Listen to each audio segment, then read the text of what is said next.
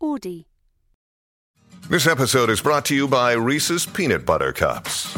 In breaking news, leading scientists worldwide are conducting experiments to determine if Reese's Peanut Butter Cups are the perfect combination of peanut butter and chocolate.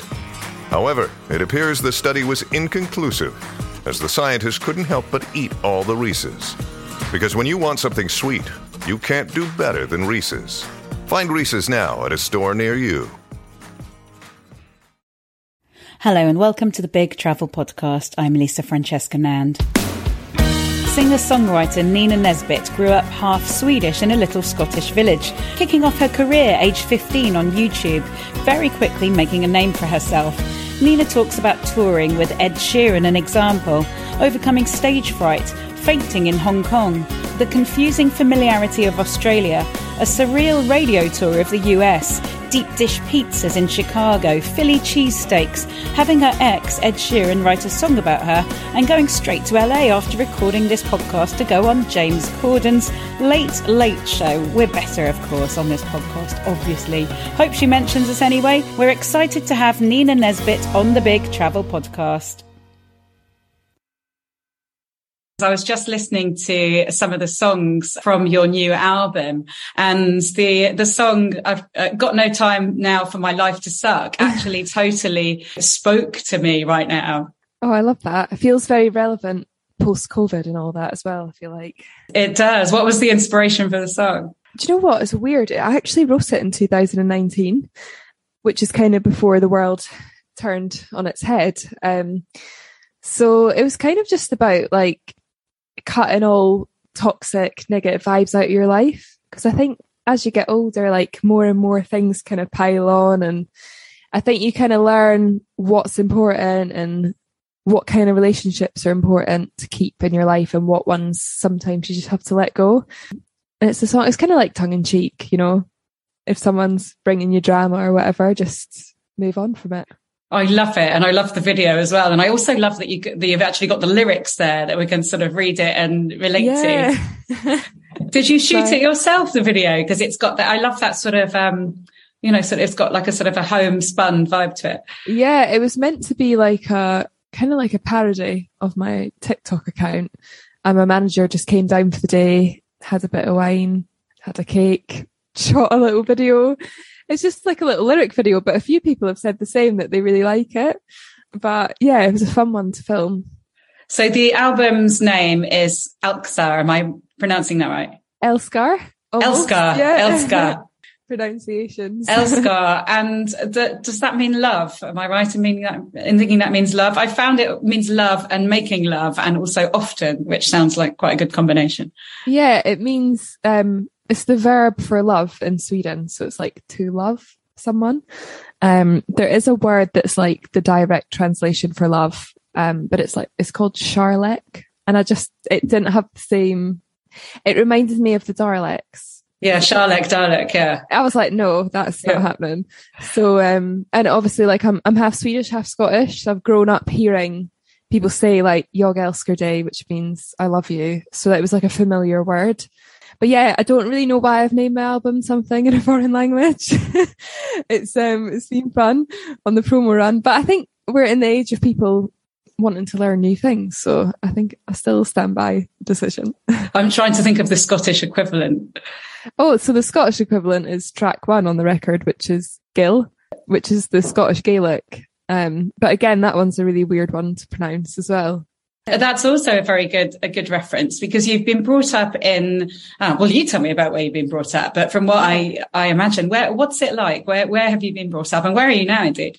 Yeah, I was brought up in Scotland, originally in a place called Livingston, which is kind of one of those towns that's in between a lot of things. So it was like in between Edinburgh and Glasgow.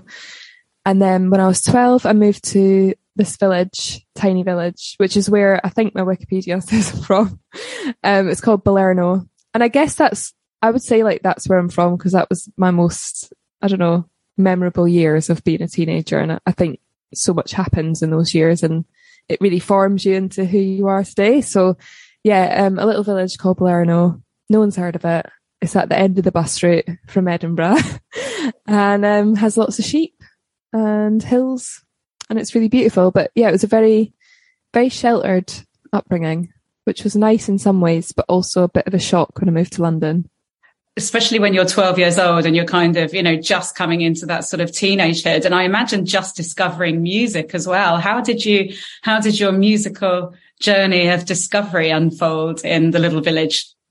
Yeah, it was quite, um, it was quite limited because I didn't have like, I didn't come from a musical family. My parents weren't musicians or anything. So it was just kind of chart music or music from their day that they loved. So it'd be like ABBA from my mum and then it'd be like Roxy music from my dad's side. So it was, it wasn't really like a musical upbringing. And it, I would say it's not until I hit like maybe 14, 15 that I really started that kind of self discovery of, of music. And I had a friend called Vicky, who's still one of my best friends.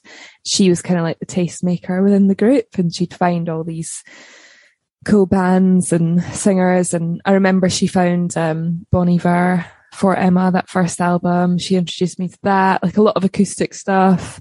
And, um, yeah, I think just like having those mates that have got their, their ear on the ground and, um, yeah, that was kind of, that was it for me. And social media as well. That kind of, I grew up kind of with social media, kind of without. About 14, 15, it really became like such a, it's almost like a parallel to, to our real lives. And I discovered a lot of music through that as well, really. Um, YouTube, etc. Um, so yeah, a lot of it was online and a lot of it was just kind of folky, acoustic, storytelling, singer songwriter stuff. Were you going back and forth to Sweden at that point? Yeah, so I've always gone back. My gran and granddad live there. I've, we've always gone back about twice a year. So I guess I've always, I feel like I had a Swedish upbringing, but in Scotland, if that makes sense. Because it's quite different. I feel like they're very like open, very honest, you know, quite like, I don't know, Scotland feels a little bit more like your, your parents are a little bit more closed off and you have to sneak out and stuff like that. Whereas my mum was like, what do you want? I'll go and get you it. so it was quite a different upbringing in that sense. Um, and just, yeah, they, they quite like loud and talk about their feelings and stuff like that. So it's interesting now having friends in Sweden that are my age that had similar upbringings that I'm like, ah. Oh, do they feel different to you? Do you, do they, you feel like they've had a different upbringing? Who do you relate to more? I honestly, the Swedish like people my age that I write with and stuff, like so many of the girls, I'm like, oh my God, we are like, we've had the same life. um, because like a lot of, you know, a lot of people in Scotland, like a lot of my friends just had like quite different upbringings. There's some similarities, obviously, but yeah, it was just like my mum was just kind of like one of us, like always up for a laugh and stuff. So yeah, it's interesting. I definitely feel like I have a bit of both. What was life like in your, what was your grandparents' house like there? What would you do? What did it look like? How did it feel? It is still the same house she's been in since she moved from Finland. And it's this tiny little flat on, on like a first floor, floor flat. And it's, I don't know if you've ever seen Sylvanian houses. Yes. yeah. It's like a Sylvanian house. It's like wooden, you know, the, the perfect Swedish kind of aesthetic. Um, but yeah, it's just really small house. We all sit around the dinner table, which inspired one of the songs on the album and living room and a bedroom. And that's it really. Um, and little balcony. It's just, yeah, very, very chilled, very different to London. It's always a nice escape. And you, your success started really early, didn't it? So there you are sort of tinkering around with music and getting, uh, your influences from your mate Vicky. Was it Vicky? Yeah, Vicky. Thanks, Vicky. um, and, um, but your, your musical success started quite early, didn't it? When you were around 17. Tell us a story about that. Well, I actually started a YouTube channel when I was 15 because I didn't know if I could sing and I was really shy. I knew like I loved writing songs and that's what I wanted to do but I didn't know if I was able to sing them. And I, I was like, I can't. I sang at the school talent show once and it scarred me for life. So I was like, right, I'm going to start a YouTube channel and I'll see what strangers think. Cause your mom or your dad or your friends, they're always just going to tell you you're great, aren't they? Really? Mm. So I put it on the internet and then slowly but surely I kind of managed to build a small fan base on there through doing covers of other songs and then started doing my own songs and that's kind of how it got started initially. And then a few other artists heard my covers um, or just met like in passing and invited me on tour. So I ended up on tour, I, like literally left school, went to college for like a month and then was on tour and I literally haven't stopped since. It's just kind of one thing after the other. Who was, who you on tour with at, at first and how did that go? So it was um, Ed Sheeran, and Example. They heard me singing and they were like, do you want to support me on tour? And I was like, yeah, sure, let's do it. Literally only played about 10 gigs. So, um, yeah, that was around the time that he was kind of getting quite big, had his first album out and Example was actually doing an arena tour. So one of my first tours was in arenas to like a crowd full of ravers, which was absolutely terrifying. And I think it was just like a crash course in the music industry and how to perform on stage. And yeah, it was pretty pretty cool. That's just incredible that you've you, you know you, you made that step up so quickly. Um, you I read somewhere that you actually used to have a bit of stage fright, and I think we can all relate to that. But so I've done a lot of sort of reading about it because I'm on TV and radio a lot, which I'm fine with because I do it. But if I had to stand up in front of a crowd and speak, I absolutely fall apart. It just yeah. it feels like a different skill in many ways. And some of the um, it's a it, maybe it's a bad example or a good example, I don't know, but um, it's someone like Tony Robbins or one of those, you know, sort of self-help people give the example of um, Bruce Springsteen, who apparently uh, when he goes on stage, he says something like, you know, my, I'm, I'm feeling nervous. I'm feeling pumped. My heart is thumping. I'm starting to shake. I'm yeah. so excited. And off he goes. Yeah. And he's sort of interpreting those feelings that many of us would interpret as like, Oh my God. Oh my God. Mm-hmm. I'm shaking. I'm nervous. My heart's pumping. He's interpreting them as as excitement. I don't really know where I'm going for this. Yeah, except- I've heard this, you know, because it's the same feeling, isn't it? More or less, and it's how you think about it. I have heard this. I've heard a few people say like, if you have anxiety, try and turn it into excitement. I haven't success. I haven't been able to successfully do that. I'm not going to lie, but I like the thought of it. It's it's exposure to something, isn't it? It's just doing it again and again and again. Oh, and I yeah. think that's it. Absolutely. It's, I think if you have a bad experience or you have a panic attack or you feel anxious on stage, it's so hard to get back on. But the worst thing you can do is, is not. So I think by, you know, having to literally just do it every night. And oh, some nights I would leave stage early. I remember on the Example tours, my legs would feel like jelly when I would look out. It's like, you know, when you're up on top of a really high building and your legs go numb. It was like that. But now I could just walk out and just feel completely comfortable. It's like just going down the shops. It's quite nice, really. It's so um, good when you master that fear, isn't it? It's so good. And then you've got to do it with something else that's new, you know, all yeah. over again. Well, only if you put yourself out there. I think, yeah. I mean, there's some things that still make me nervous, obviously, but generally shows feel like quite a, like a safe place to be. Where did you go? Because this is a travel podcast. Where did you go on, on that first tour? On the first tour, actually just around the UK, um, and just like random cities. I think we went to Swindon on one of them. It was like cities you wouldn't normally visit, I guess. It wasn't like the Manchester, London kind of ones, which was cool because I got to see a lot of the UK that I hadn't seen before. Um, and then I went around Europe, which was amazing because I hadn't really seen much of Europe.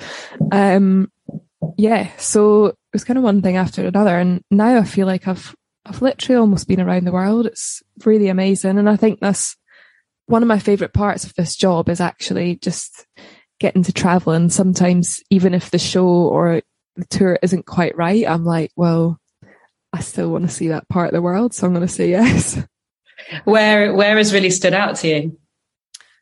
Oh God. I mean, the last album, that was my first uh, international release. So that took me around the world. I got to go around America five times.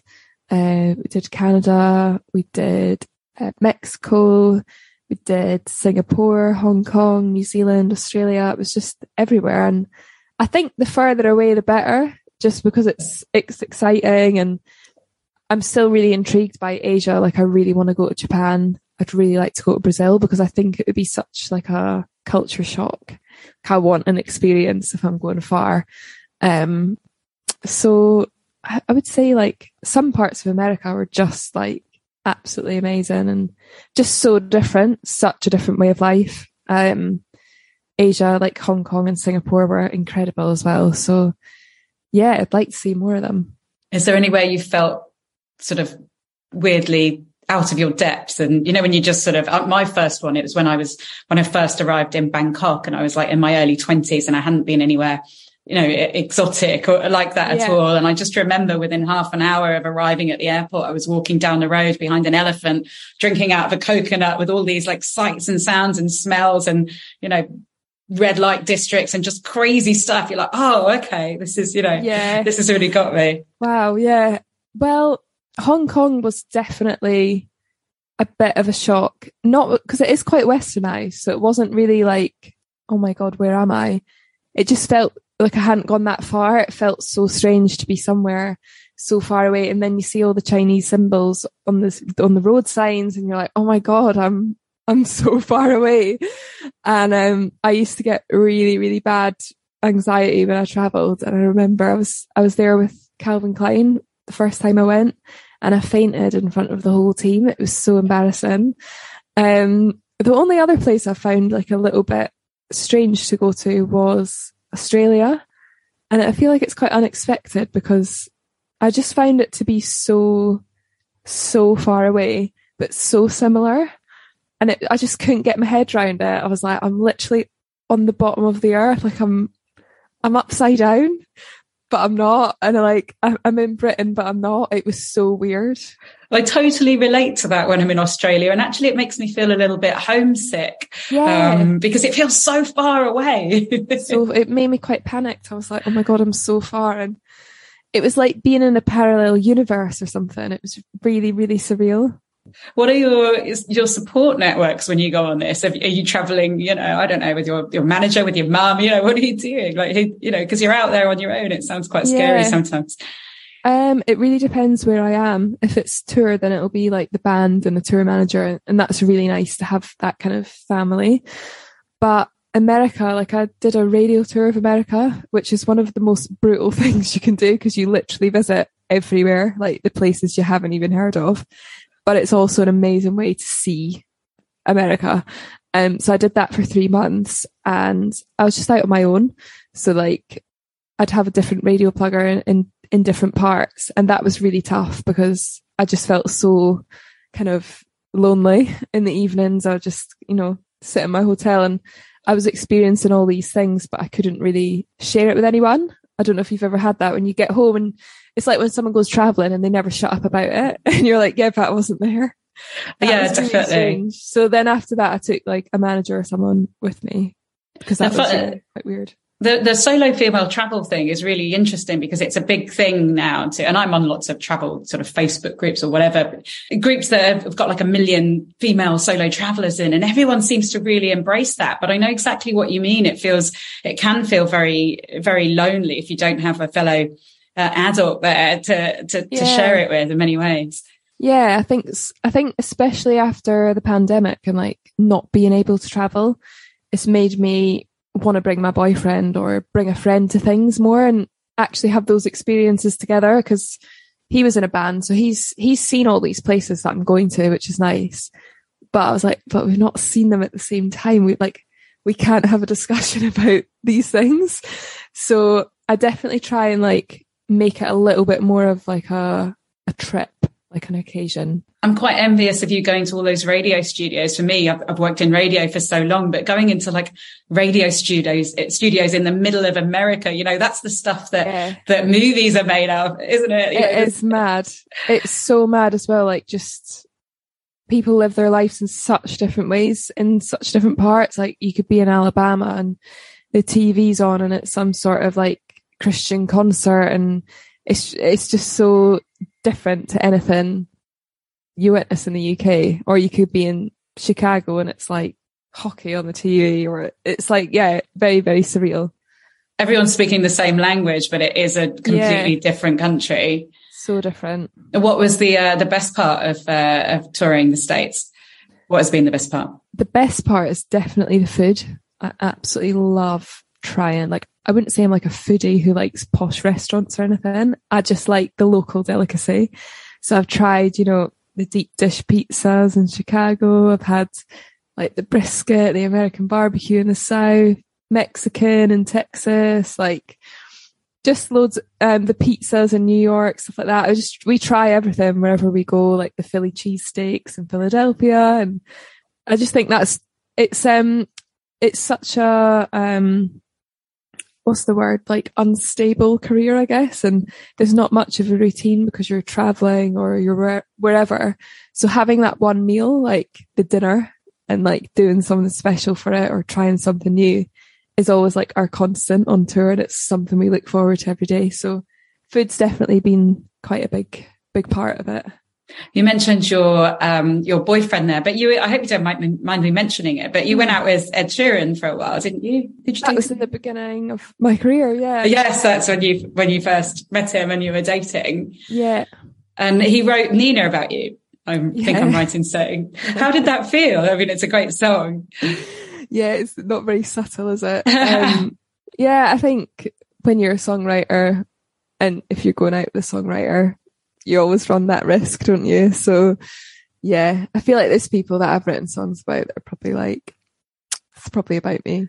So yeah, it's, it's, not really a big deal. It wasn't that bad a song to be fair. I think I think it's really it nice. well, yeah, no, it's, it was a great song. I think it's a really nice thing. And funny enough, before I was, uh, you know, when you think like about social media, and I was thinking, oh, I must tweet. Um, before I knew that I was interviewing you, I was chatting to my neighbor who's a musician, and he was talking. Someone he's had three songs written about him, and they're all really happy and mm. and nice. And I've, I've had, I went out with a musician once and did a bit of a, mm-hmm. a touring with him, like really minor touring, uh, really bad touring actually actually. We tossed mm. a coin. We were going to stay in Brighton for the summer. It was on the day I finished university.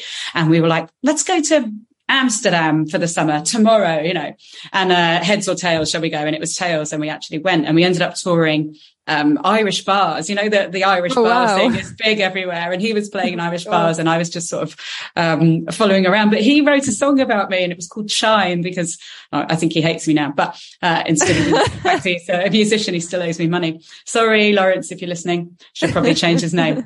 He's probably not listening. Um, but, uh, yeah, he wrote a song about me called Shine. And I just remember it was really lovely because he said, I, I shine, you know, at oh, the time. That's nice. He, he, the, the, the shine probably wore off, you know, pretty soon soon after that. But it was actually such a lovely thing having a song written about you, I thought. That's that's very sweet. Yeah. I think if it's a love song, it's nice, isn't it? Yeah, definitely. Otherwise it could be my boyfriend now, he's his band. I've had some very nice ones about me, so I'll take them. who who is his? Your, your, that's escaped my research. Is he? He's oh, in a band. He in, yeah, they're not together anymore, but they were um, a band called Lower Than Atlantis. Um, right. So it's kind of like rock music, but yeah, had some had some romantic lyrics in there. oh, what's your favorite type of music to listen to?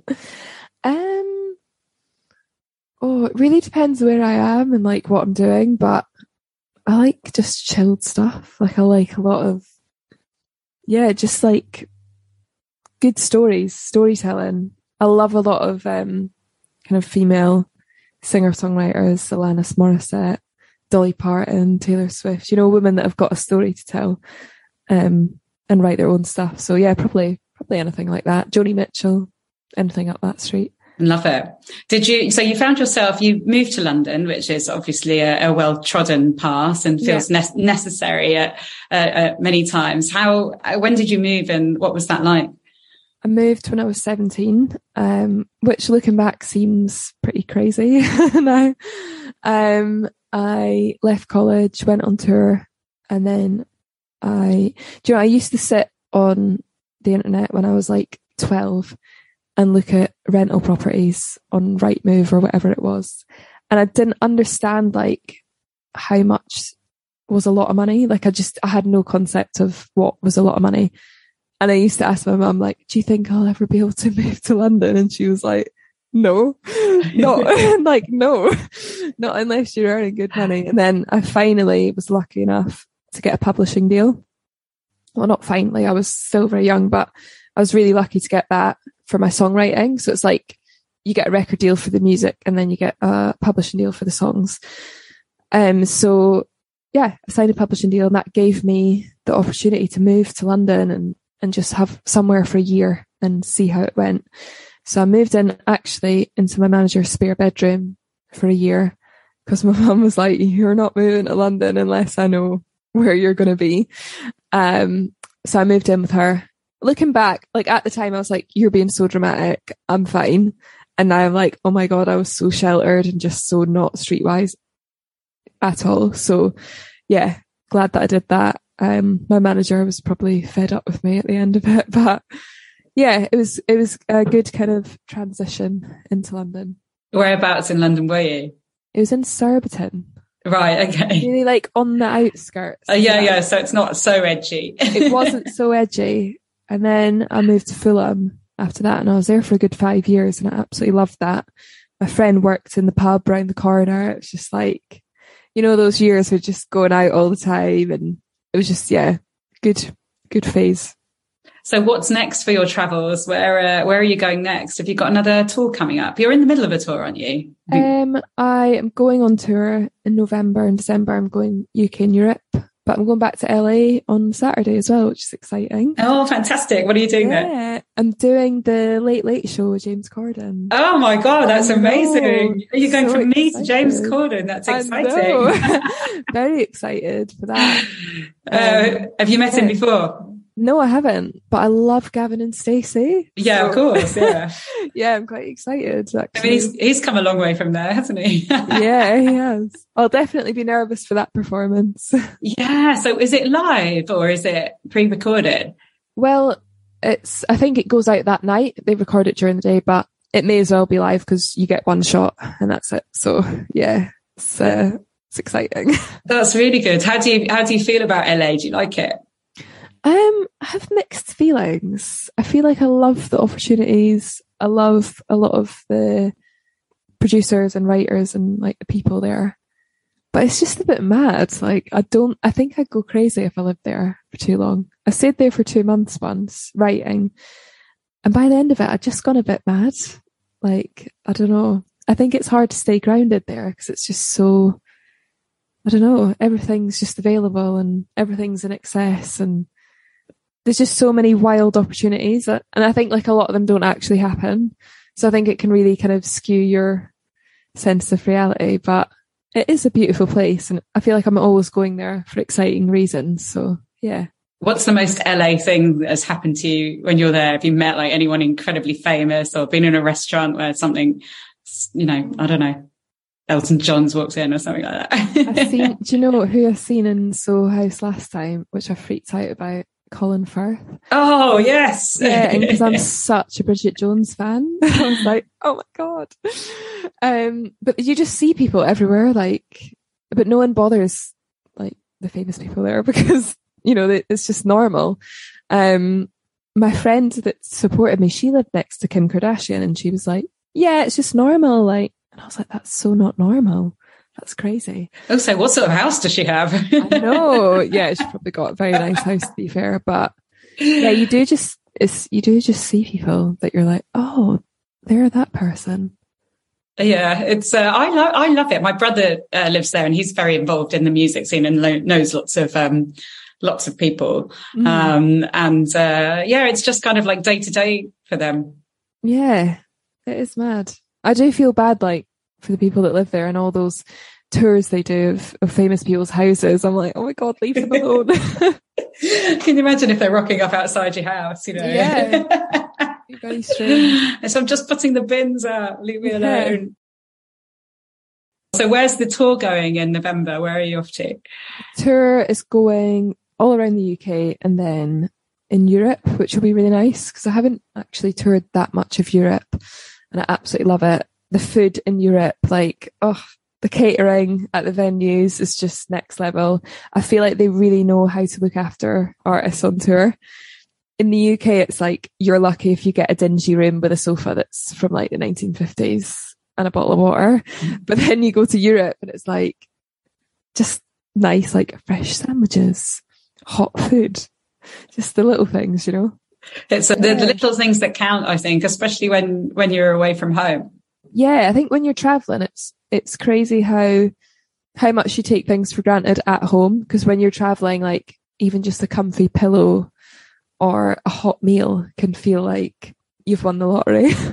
yeah, it really can. It really can. So the album is Älskar and it's out now. Yes. And we can find you on tour soon. And I'll try and catch you somewhere. I'd really like that. Yeah, definitely. I'm going to ask you my last question now. My last question is always about music because for me, and I'm guessing for you as well, and, and like food as well, actually, uh, maybe I should ask people a food question as well. But for me, uh, music and uh, travel go firmly hand in hand. And the fact is I used to work in music and I'm probably just a, a, a failed, well, I never even tried to be a musician. So a failed person that wanted to be a musician, then wanted to work in music. Um, so uh, for me, like doing this podcast, like one of the whole reasons I wanted to do it, because I love desert island discs. So it gives me the chance to speak to people about what I do work in, which is travel. But I always ask a music question at the end. That was a very long winded way of me saying I always ask a music question. And the music question is, um, if you had to choose one song that reminds you of a memorable time and place of travel. What is that song? And what is the anecdote? What is the story? What, what happened? If you can think of a song that reminds you of a situation or a special time. I think I would pick A Case of You by Joni Mitchell. And it was when I was starting writing this album, Älskar, in LA. And I was just so inspired by her lyrics and her storytelling and the way that she paints pictures with words. I just think it's so beautiful. And I'd read up a lot about um like that kind of community of songwriters back in the day. And um it was like they were called like the Laurel Canyon group or something like that, like that kind of crew. And I drove through Laurel Canyon um in the car and I was like, oh my God, like I'm here. Oh my God, there's so much history and so many amazing singer songwriters have sort of come through this area or even just come from California. And I would just listen to, to her music and the whole, um, Blue album I would listen to as well, like especially California, that track as well. I don't know if that's on that album, but that one was definitely on replay. And it was just, yeah, it was just cool to like be in the place where these people have kind of come through and existed. And it just really re- reminds me of that trip. And I had it on, on my way to the airport back to London. And I was just so sad to be leaving. I was like, oh, it's just been such a good trip. Um, and it just really reminds me of that. One of the amazing things I love about driving around LA is looking at the the signs and you know trying to think of songs now, but say um, "Free Falling" by Tom Petty. You know, I'm going to ride down over, over Mulholland and Hollywood yeah. Nights by Bob Seger, and like every, there's a song on every corner. You know, yeah. every boulevard or every the Sheryl Crow one as well. The all I want to do is have some fun. So she's yeah. there. Santa Monica Boulevard. Santa Monica Boulevard. Yeah. yeah. oh God. Yeah. I absolutely love that. And it feels like you're, cool. it's like, oh, I'm really living like where a minute. Yeah. Where music was created, where, where, where things really happen. You know, it makes you feel yeah, like that. Definitely. Well, thank you so much for coming on the Big Travel podcast. I've loved talking to you. Thanks. But, you too. Thank you so much for listening. We have a new episode for you every two weeks. So please subscribe and like us on whatever podcast app you're listening on.